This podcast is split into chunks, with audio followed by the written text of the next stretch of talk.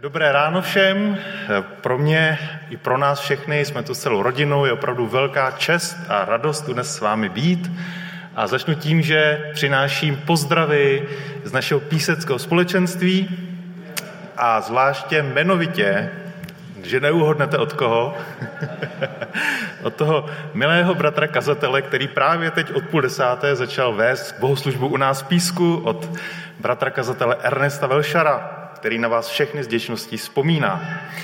A tak eh, včera jsme, my jsme tu od pátku, byli jsme ubytováni v, v polském Těšíně a tak jsme dětem chtěli ukázat to město. Náš si měl zároveň narozeniny, tak jsme to včera oslavili takovou krásnou, krásným časem ro, eh, rodiny. A tak eh, musím říct, že už se moc těšíme na to, až tady s vámi eh, za sedm měsíců se budeme moci přistěhovat a zapustit kořeny. Eh, doufám, určitě zapouštíme kořeny do Krista, ale i tady eh, věřím, že strávíme tady s vámi požehnaný čas a věřím, že to uteče těch sedm měsíců jako voda, jako voda v Olši, nebo v Olze, jak říkáte.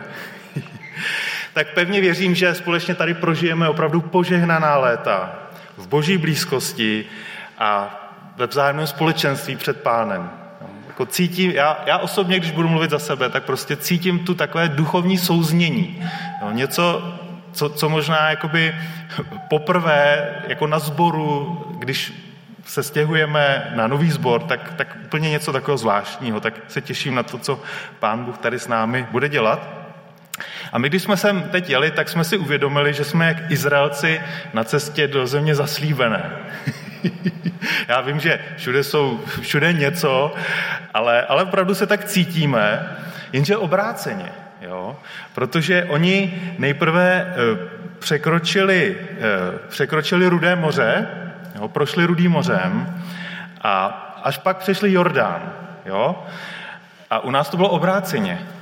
My jsme nejprve překročili Jordán a pak jsme prošli Rudým mořem. A jsme tady. Nefakt? Je to tak? Já si nevymýšlím. Protože, eh, a za to bych chtěl poděkovat Tomáši, který mě na to upozornil, v táboře, když jedete eh, z Písku do Těšína, tak musíte přejet Jordán. Že tam je vlastně taková velká vodní nádrž Jordán a je to takový krásný harfový most, tak my jsme překročili Jordán. Já jsem říkal, děti, teď dávejte pozor, jsme jako Jozue, překračujeme Jordán. No a pak jsme vjeli do Olomouckého kraje a já říkám, to je, vlastně, když se díváte na tu covidovou mapu, to je Rudé moře. Jo, tak Rudé moře se rozestoupilo a prostě my jsme šli, andělé, boží ochrana s námi a přešli jsme Rudé moře a jsme tu s vámi. Takže jsme šli do země zaslíbené, překročili jsme Jordán, Rudé moře v obráceném pořadí a jsme tu. Takže chvála Bohu a já bych dneska chtěl uh, Eh, to téma toho dnešního slova, toho kázání je u Boha není nic nemožné. Jsem přemýšlel, jaké je v adventu to, to adventní téma a e, chtěl bych prostě takové pozbuzení pro každého z nás e, do víry v Boha e, a sdílení se s tím, co prožili právě Zachariáš s Alžbětou. Tak každý křesťan, který je rodičem, tak ví, že pro rodiče není nic tak důležité, jako vědět, že naše děti patří Bohu. Pro nás není nic tak důležité, jako vědět, že naše děti patří Bohu. Když jsou malé, tak to nějak tak tiše předpokládáme, moc to neřešíme, protože oni chodí do besídky, chodí na Avanu, mají tam své kamarády a mluvíme s nimi o Bohu a všechno se zdá tak jako přirozené, úžasné, skvělé. Ale všechny děti jednoho dne prostě vyrostou a najednou máte doma teenagera, který vám denně třeba řekne dvě věty a to už je hodně a musíte je z něj ještě vypáčit. a vy doufáte, modlíte se a věříte, aby, aby, se ta, aby se ta víra toho dítěte jednou přetavila do takové té víry zralé, zodpovědné, do víry schopné čelit všelijakým životním nástrahám, zkouškám, možná i zklamáním, aby to prostě ta naše víra vydržela a víra těch našich dětí. Já jsem eh, teď ve čtvrtek četl něco, co mě hodně pozbudilo. Já někdy, když píšu eh, kázání eh, ve své pracovně, tak přitom poslouchám chvály na, na YouTube a nějak mě to pozbuzuje, inspiruje ke kázání. A tak jsem poslouchal teď ty oceány, Oceans, že jo, od Hillsongu. A pod tím byl takový komentář a, a ten jsem si musel přečíst. Ten byl úžasný a já bych ho tady dneska chtěl přinést. Někdo tam píše, pamatuji si, že když Oceans, ta píseň, oceány, poprvé vyšly, bylo mi asi 17 let. Byl jsem vychován v křesťanské rodině a moje matka je jednou z nejláskyplnějších a nejvážnějších věřících, které znám, ale přesto jsem byl ztracený. Byl jsem chycen ve svém vlastním světě. A jednoho dne jsem slyšel Oceans v rádiu v autě s rodinou na cestě do církve. A všichni ostatní v autě se do té písně zamilovali, ale já jsem si zesílil hudbu ve sluchátkách, takže jsem ji neslyšel. To se stalo pokaždé, když píseň zněla v autě. Zjistil jsem, že když se, že se, když se snažím vyhnout tomu, abych ji slyšel, ani jsem nevěděl proč. Cítil jsem, že něco v té písni mě jakoby usvědčuje. Kdykoliv ta píseň začala znít, cítil jsem Ježíšovu přítomnost. A tak jsem se jí vyhýbal, abych se nakonec vyhnul jemu. Ale jednoho dne, když jsem byl sám ve svém pokoji, Rozhodl jsem se, že si píseň sám vyhledám a poslechnu. A tak jsem ji poslouchal znovu a znovu. A tu noc se ve mně něco hnulo. Některé řetězy se přetrhly a zdi byly strženy. Vždy si vzpomínám na, okamžik, eh, na tento okamžik jako na okamžik v mém životě, kdy jsem poznal skutečnou krásu Ježíšovi oběti za nás a proto krásu naší oběti jemu.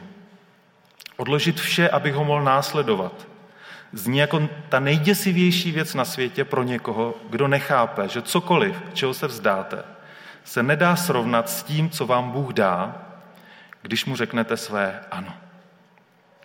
A to vše bylo před osmi lety a můj život se navždy změnil díky Ježíšově lásce a touhy mého srdce. Pokud se právě teď snažíte pochopit, kdo jste, pamatujte si, čí jste, čí jste, že jste vidění Bohem a milováni. A když jsem tohle četl, tak pro mě to bylo velké pozbuzení, takové naděje pro, pro všechny rodiče, které se věrně modlí za své děti, aby ve svém životě našli tu správnou cestu. Aby našli tu cestu s velkým C. A e, někdy se modlíme, aby nám prostě Bůh e, e, dal děti a jsme šťastní, kdy se to stane, a jsem rád, že i tady se rodí děti, to je výborné. Díval jsem se 11. 11. se narodil Kristian Jakub, 30. 11. se narodila Miriam, perfekt. Velké gratulace rodičům. A o to víc, že 30. 11. je na můj svátek, tak, tak bezva. Ale znáte to, že narozením dítěte to všechno začíná. To začíná. Jo, všechny zápasy, boje o děti. A tento příběh mě pozbuzuje k naději, že u Boha není opravdu nic nemožné. A víte, Bůh sám tohle dobře zná, protože on sám je rodičem, který zápasil ne o víru, ale o život svého vlastního syna. A ten zápas vyhrál, protože u Boha není nic nemožné. A my za chvíli budeme slavit jeho narození a chceme se z toho znovu radovat, prostě oslavovat to. A my taky máme příští neděli v Písku vánoční slavnost dětí, jako tady vy u vás, Těšíně. A nebo já budu říkat už u nás v Těšíně, jestli můžu, jako, že se mi to líbí, že můžu říkat u nás tady v Těšíně, zatím u nás ještě v Písku, ale už tady u nás v Těšíně. Vy to zní, prostě zvykám si na to. tak ať nám to nikdy nezevšední. Ať můžeme společně s pastýři vždycky klečet, žasnout a klanět se narozenému spasiteli světa, protože o tom jsou Vánoce. Vánoce jsou o tom úžasu, co Bůh dělá. Co Bůh dělá. Tak teď je tu advent, očekáváme, díváme se na ty události, které tomu předcházely. A dneska se podíváme na příběh dvou manželů, eh, celkem už starších manželů, kteří také zápasili o své dítě, ale zápasili o to, jestli vůbec to dítě někdy budou mít. A díky Bohu i oni měli objevit, že u Boha není nic nemožné. A tak i když to byl velký zápas, tak Bůh se oslavil a, a prostě vyhrál. Tak pojďme, Lukáš první kapitola, přeštu pátý až sedmý verš. Za dnu judského krále Heroda byl kněz, jeden kněz jménem Zachariáš z Abiášova kněžského oddílu. Jeho manželka byla z dcer Áronových a jmenovala se Alžběta. Ačkoliv byli oba v božích očích spravedliví a žili bezúhoně podle všech hospodinových přikázání a ustanovení, neměli dítě. Alžběta byla neplodná a oba už byli v pokročilém věku. Takže čteme o, Herod, o Herodovi, to byl Herodes veliký judský král, a pak tu je Zachariáš a Alžběta. A oba jsou z kněžských rodin. Zachariáš byl kněz, Alžběta byla dcera kněze.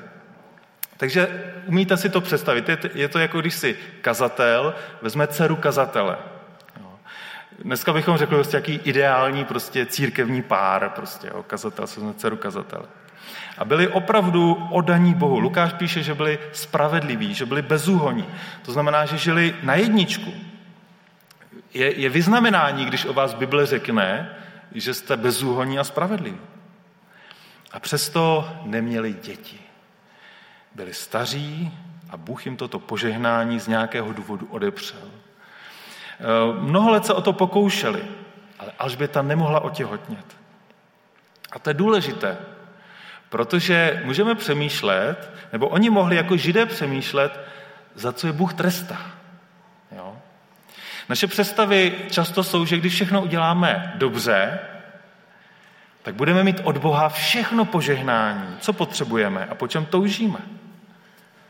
Ale tento kněžský pár ukazuje, že to tak být nemusí.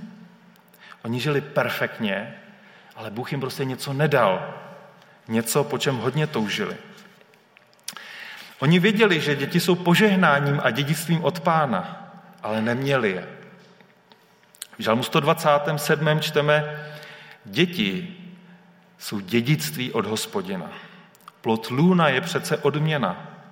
Tak jako šípy, jenž hrdina třímá, jsou děti splozené za mlada. Blaze člověku, jenž jich má plný toulec, takový nebude zahanbem, až bude s protivníky jednat před soudem. A toulec Zachariáše a Alžběty byl prázdný. Víte, to nám ukazuje, že Bůh má někdy větší záměry, nebo vyšší záměry, kterým my prostě nerozumíme. A které po určitý čas mohou obsahovat pro nás určité trápení. A Bůh s tím má svůj plán, on má svůj záměr. Víte, Zachariáš to mohl vyřešit rozvodem. Spousta mužů to udělalo. Propustit svou stárnoucí manželku, vzít si mladší, která mu dá děti. Zachariáš byl ale stejně jako Josef spravedlivý. A tak zůstal své manželce Alžbětě věrný. A nikdy se za své dítě nepřestal modlit. Což v určitém věku může být dost riskantní, protože nikdy nevíte, kdy vás Bůh vezme za slovo a Zachariáš s Alžbětou se měl, to měli naučit. Takže máme tu kněze, ženatého s dcerou kněze, společně slouží pánu věrně mnoho let. Mnohokrát se modlili, aby jim Bůh dal dítě a žádná odpověď. Prostě nebe mlčí. Až do této chvíle. Zachariáš vstupuje do chrámu, aby tam přinesl kadidlo. V prvním století bylo v Izraeli asi tak 20 tisíc kněží. Byli rozděleni do 24 oddílů, každý z nich sloužil dvakrát ročně, týden. A pro kněze bylo nejvyšší podstou přinést do svatyně kadidlo, eh, které se nasypalo eh, na takové žhavé uhlíky na zlatém oltáři. Na kněze to vyšlo jednou za jeho život, takže to byla velká výsada. A teď byl čas modlitby a venku na nádvoří se schromáždilo velké množství lidí, aby se tam modlili. A tento den je Zachariášův. On tam vstoupí s kadidlem, přistoupí k tomu kadidlovému oltáři a v tu chvíli se tam objeví anděl. A Zachariáš samozřejmě nic takového nečeká.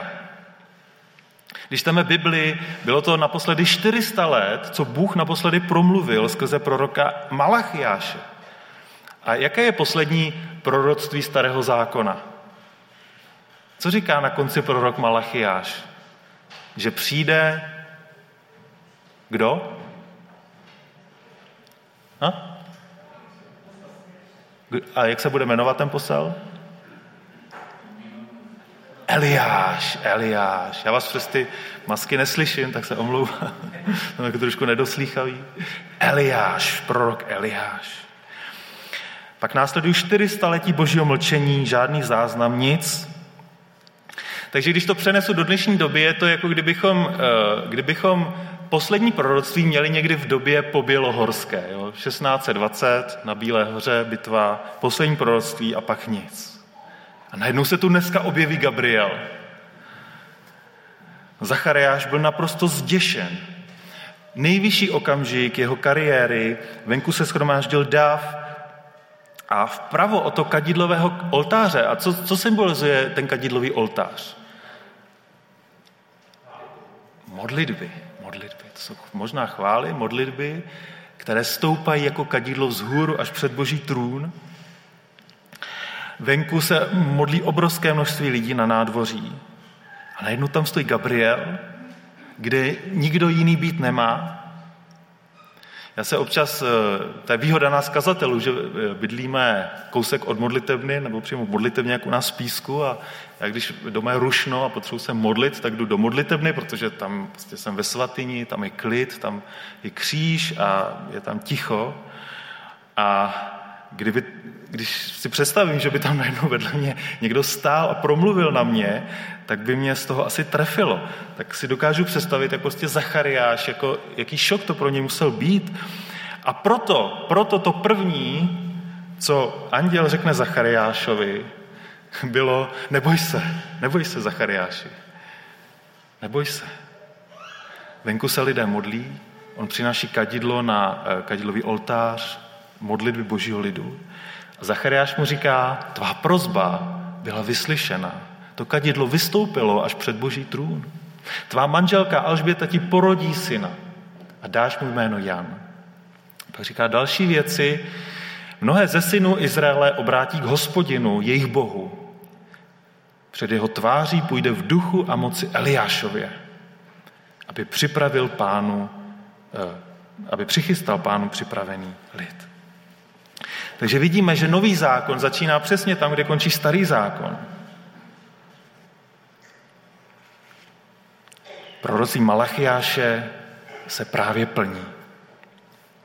Malachiáš prorokoval, že přijde Eliáš.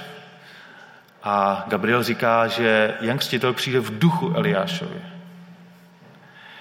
Ono se to plní, ale, ale možná jinak, než by si člověk představoval. Jo? Protože je, jak odešel Eliáš do nebe? Ohnivý vůz, tak já bych si představil, tak když takhle odešel do nebe, tak se zase takhle vrátí, ne? Že to zase ten ohnivý vůz s tím Eliášem přijede zpátky. Ale ne. Proroctví se plní, ale jinak, než si kdo, prostě než, než by si to Malechiáš představil. Jan Eliáš přijde jako Jan Křtitel, který se normálně narodí jako dítě Zachariášovi Alžbětě, přijde v duchu a moci Eliášovi. To by Malachiáše ve své době ani nenapadlo. A to nás přivádí k otázce, která Zachariáše dostala do velkých problémů. Z lidského hlediska tomu eh, rozumíme, je to otázka, kterou by položil každý člověk jeho věku. Představte si vám, eh, kterým je 60-70 let, já ještě tu zkušenost nemám, ale 60-70 let, kdyby za vámi přišel anděl a říká, budeš mít dítě, připrav se, kupuj pemprsy, výbavičku. Zachariáš se pořád modlil za dítě, ale jeho reakce ukazuje, že, že on už to ani v podstatě nedoufal, že by se toho dočkali. A právě v tu chvíli to přišlo. A já si myslím, že to je úžasný duchovní princip, že e, často, když se něčeho už zdáme, tak to přijde. Jo? Když prostě něco hrozně chceme a, a teď to nepřichází a pak už, no tak a najednou to přijde. E, Zachariášova odpověď odhaluje pochybnosti a nedůvěru. Podle čeho to poznám, zeptal se anděla Zachariáš. Vždyť jsem stařec. I moje manželka je v pokročilém věku. Anděl mu odpověděl, já jsem Gabriel, který stojí před boží tváří.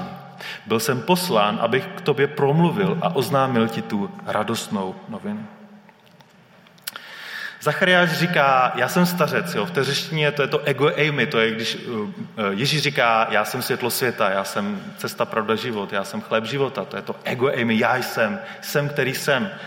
A uh, Zachariáš říká, já jsem stařec. A Gabriel na to, já jsem Gabriel. Zachariáš se zkoušel dohadovat s Bohem, ale nevyšlo to.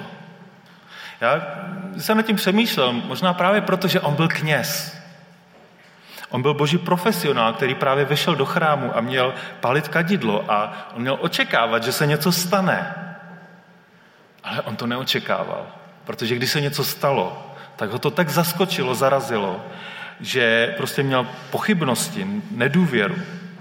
A přitom věděl, že on není vůbec první, že už eh, kdysi dávno Abrahamovi Sáře, když jim bylo přes 90 let, Bůh dal dítě. Jenže, milí, to bylo před dvěma tisíci lety. To už se dneska nestává. To čteme v Bibli, ale dneska už je jiná doba. Dneska je moderní doba, máme lékařství, vědu. Prostě tohle není, tohle už se neděje. A nebo se to děje. Zach, Zachariáš se měl něco naučit. Za Abrahamem přišli anděle. Že jo? Kolik jich bylo? tři nebo dva, nevíme. Možná jeden z nich byl sám Ježíš Kristus. Ale dneska, dneska už anděle s lidmi nemluví. Dneska máme Bibli, anděle už nepřicházejí. Stejně jako Sára pochyboval. Sára se tomu smála. Já, já už jsem stará, to mám zakušit rozkoš. A Bůh říká, proč se směje ve stanu? Já jsem se nesmála. Já jsem se nesmála. Ale ano, smála se. Že ona se smála v srdci. Sice jako, ale smála se v srdci. Takže Bůh mu vzal hlas, aby nemohl mluvit, dokud se dítě nenarodí. Neuvěřil si mým slovům, budeš němý, nepromluvíš. Dobrá zpráva je, že Bůh ho nezabil. To je dobrá zpráva. dobrá zpráva je, že Bůh ho neradil malomocenstvím. To je taky dobrá zpráva. Ani ho neranil slepotou.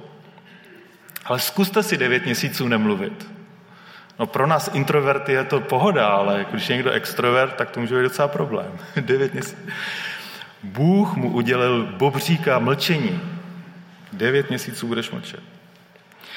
Protože nevěřil, v tu chvíli nevěřil, že by to Bůh mohl udělat. Ale Bůh je mocný. Je snad pro hospodina něco nemožné, řekl Bůh Sáře. On chtěl po Bohu znamení, říká, podle čeho to poznám. A Bůh mu ho řekl, Bůh mu ho dal. Víš, podle čeho to poznáš? Budeš němý a nepromluvíš až do dne, kdy se ty věci stanou. Podle toho to poznáš. Asi to nebylo to znamení, které si Zachariáš představoval, ale dostal to. To znamená, celých devět měsíců nevydal ani hlásku, to znamená, že každý den, když se probudil, tak od rána do večera měl důkaz pravdivosti andělových slov. To se prostě stane. Stejně jako ty nemluvíš, tak se ti narodí dítě. Takže Zachariáš se naučil znakovat. Já znakovat neumím, ale eh, dorozumíval se eh, posunky. Stařec nevěřil, že by jeho žena mohla otěhotnět a mít dítě. Děti, to je jasné, že jo? Děti mají mladé páry. Jo? Miriam má mladé rodiče. Kristián má mladé rodiče. Staré páry děti nemají. Že jo? To je základní biologie pro sedmou třídu. Co je ale snadnější? Aby měl starý pár dítě? Nebo aby dívka měla dítě bez muže? Co je snadnější?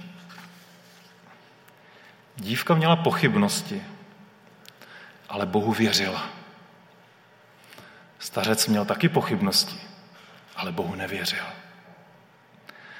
Můžeme říci, zkušeného profíka zahanbila mladá vesničanka z Nazareta. Když za ní přišel Gabriel a řekl jí, že bude mít dítě, tak jí řekl, no, hle, tvá příbuzná Alžběta, o ní se říkalo, že je neplodná. I ona přes své stáří počala syna a je v šestém měsíci. U Boha přece není nic nemožné. Víte, Bůh je velmi mocný. A těhotenství Alžběty mělo pozbudit k víře, že může otěhotnit bez muže, aby přivedla na svět spasitele. A tak o devět měsíců později přišlo dítě, přesně jak Gabriel řekl. Oba byli staří, žádné komplikace u porodu nebyly, dítě se narodilo zdravé, zdravý syn, protože u Boha není nic nemožné. Po všech těch letech, eh, letech kdy Bůh navštívil Zachariáše Alžbětu, osmý den ho nechali obřezat a dali mu oficiálně jméno. Když jim Alžběta řekla, že to bude Jan, tak eh, ostatní málem spadli ze židle, prostě byli v šoku příbuzní. Chtěli mu dát Zachariáš po otci, že jo. Ona řekla, ne, bude se jmenovat Jan. Naposledy se dostává eh, ke slovu znaková řeč. Ptali se tedy posunky jeho otce, jak by ho chtěli pojmenovat. Požádal o tabulku a napsal, jmenuje se Jan. Vidíte, Zachariáš už je plný víry. Všichni se podívali a v tom se mu otevřela ústa, rozvázal se mu jazyk a on dobrořičil Bohu. Víte, my všichni můžeme mít slabé chvilky víry jako Zachariáš. Zachariáš byl profesionální kněz, ale když přišla taková praktická výzva jeho víry, tak to nedal. A to se může stát i nám. My všichni můžeme být zaskočeni. Jsme 10 let, 20 let, 30 let věřící a najednou jsme zaskočeni výzvou víry, kterou před nás Bůh postavil. A může to vypadat jako Gabriel nebo něco jiného. Jo, jdi tam, udělej tohle, věř tomuhle. Je, to radši ne. Všechno se v nás stáhne a máme pocit, že to nezvládneme. Ale když si Bůh dělá zázraky, tak si k tomu používá přesně lidi, jako jsme my. Starý kněz, který moc nevěří, mladá dívka z Nazareta, která se teprve rozkoukává v životě, to jsou lidé jako my. Lidé s důvěrou, lidé s pochybami. Oni teoreticky věřili, ale když přišla výzva, tak jejich víra začala kulhat. Víte, Bůh svůj poklad dává do hliněných nádob, jako jsme my. Protože jiný materiál na zemi není, jenom my. No a Zachariáš to nakonec vzal jako chlap. Sice nemluvil, ale šel z chrámu domů a pak strávil hezký večer se svou ženou, miloval se se svou ženou. A myslím si, že v 60 letech už je to určitý krok víry. Myslím, já nevím, já nemám tu zkušenost, ale eh, Bůh mu řekl, že manželka porodí a Zachariáš věděl, že bez něj to nepůjde že on přiloží, přiloží ruku k dílu a udělá to nejlepší, prostě, co, mu, co může. Byl to úžasné, prostě. Dopadlo to dobře. Když pak svého syna vzal do náručí, tak věděl, že u Boha není nic nemožné. A jakmile se Jan narodil, na všechny jejich sousedy přišla bázeň, a lidé si o tom všem povídali po celých judských horách. Jako dneska jsme tu slyšeli svědectví, vypráví se svědectví, tak ti lidé si o tom povídali, vyprávěli. Všichni, kdo o tom slyšeli, si to uchovávali v srdci a říkali, co to bude za dítě. A ruka hospodinová byla s ním. Protože u Boha je možné cokoliv. Klidně starému páru se narodí dítě. Nebo mladá dívka, která nikdy nepoznala muže, porodí syna. Protože u Boha je možné cokoliv. Budeme slavit večeři páně. To je zázrak. Bůh může odnést naše hříchy, odplavit naše hříchy, dát nám odpuštění. Bůh může uzdravit naše nemoci. Bůh nás může uzdravit z covidu. On může cokoliv. Bůh může obrátit naše děti. Bůh může přijít do našeho manželství, do naší rodiny, udělat zázrak, uzdravit. Bůh může vyřešit naše problémy v práci. Víte, o tom jsou Vánoce. Je to o zázraku. Je to zázrak. Dívka, která nemá muže, porodí syna. Ten zázrak můžeme prožívat každý z nás. I když budeme mít pochybnosti jako Zachariáš, uděláme si to trošku těžší, ale ten zázrak se stejně stane. Bůh může uzdravit naše srdce. To vše je nesmírná boží moc, kterou dneska slavíme. A co je výsledkem? Výsledkem je radost a boží bázeň. Na všechny jejich sousedy přišla bázeň. A lidé si o tom povídali po celých judských horách. To je příběh Zachariáše a Alžběta. Takéž ta boží bázeň přijde i na nás. Na každého z nás, který ten příběh slyšíme. To není jenom nějaká, nějaká stará historka prostě z Bible. A to je příběh, který se skutečně stal. A my jsme možná dneska v té situaci, kdy si říkáme, no to bylo před dvěma tisíci lety, dneska už je to jiné. A ne. Najednou se před námi objeví Gabriel a my, nebudeme vědět, co máme říct. A pak třeba budeme devět měsíců němí. Prostě může se stát cokoliv. Takže očekávejme, může se stát cokoliv a dávejme pozor. A kež naše srdce jsou připravená uh, ve víře, protože můžou se stát opravdu nemožné věci. Takže to je slovo, které jsem dneska chtěl povědět, přinést sem k večeři páně v době adventu, před Vánoci. Očekávejme, co se stane. Zázraky se dějí i dnes. Pán Bůh s vámi.